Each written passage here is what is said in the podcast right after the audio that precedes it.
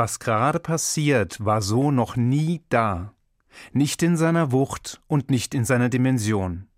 Sicher, die Menschheit wurde im Lauf der Geschichte schon von einigen Seuchen befallen, wurde immer wieder von heftigen Krankheiten heimgesucht, und manche, wie die Pest oder die spanische Grippe, waren gefährlicher und tödlicher als die Krankheit, die derzeit die Welt in Atem hält.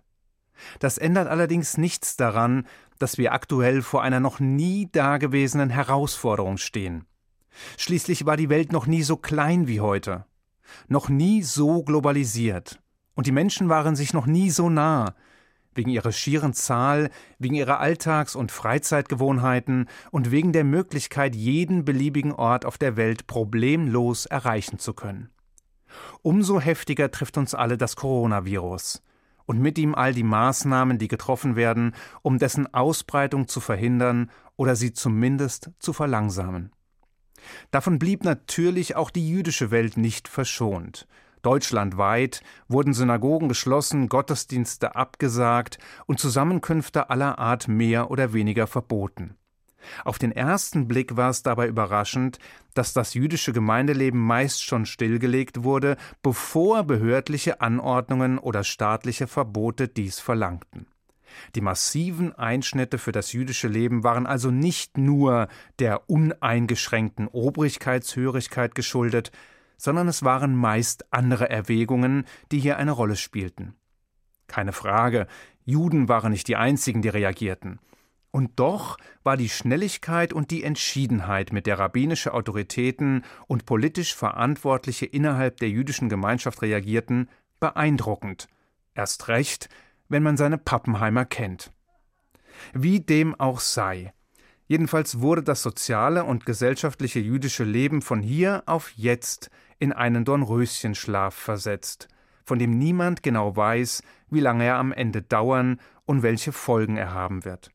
Und um ehrlich zu sein, es gibt hier und da durchaus die Sorge, dass die ein oder andere Gemeinde nicht mehr wieder aus dem Schlaf erwachen wird, dass die ein oder andere Gemeinde eine längere Durststrecke nicht überstehen wird, wegen des ungesicherten religiösen Fundaments und wegen der ungünstigen Demografie in den Gemeinden. Dennoch war die schnelle und beherzte Entscheidung der Verantwortlichen vollkommen richtig. Mehr noch, sie war sogar zwingend geboten. Und zwar nicht allein aus politischen Erwägungen, sondern aufgrund fundamentaler religiöser Prinzipien, die sich vor allem anderen auf das Leben als solches konzentrieren.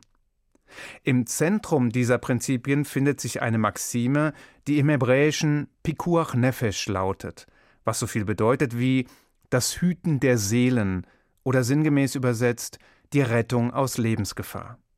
Es ist dieses Verständnis vom Wert des Lebens, auf dem das Judentum ruht, und es ist dieses Verständnis, welches das jüdische Denken durch alle Zeiten hindurch geprägt hat.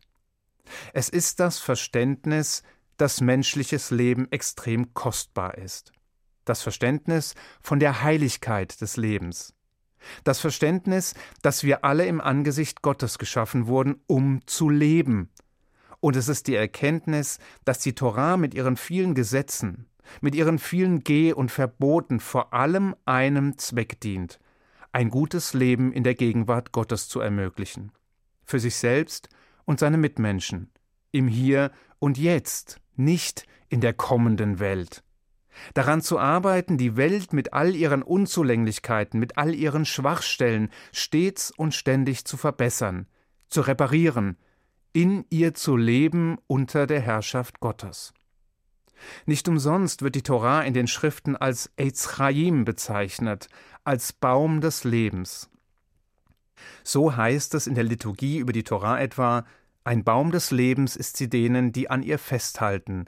Wer sich auf sie stützt, ist beglückt. Ihre Wege sind Wege der Anmut, all ihre Pfade führen zum Frieden. Es sind diese Worte, die Juden im Rahmen des gemeinschaftlichen Gottesdienstes gemeinsam singen. Und zwar immer dann, wenn wir die Torahrolle nach der Lesung des jeweiligen Wochenabschnitts wieder an ihren angestammten Platz zurückbringen. Derzeit mag dies unmöglich sein, und der Gesang ist weltweit verstummt. Doch es werden auch wieder bessere Zeiten kommen, ganz bestimmt. Jedenfalls basiert der elementare Grundsatz von Pikuach Nefesh auf einer Passage im dritten Buch Moses, in dem es heißt, und wahret meine Satzungen und meine Vorschriften, die der Mensch tue, dass er durch sie lebe. Das heißt, dass er durch sie lebe und nicht durch sie sterbe.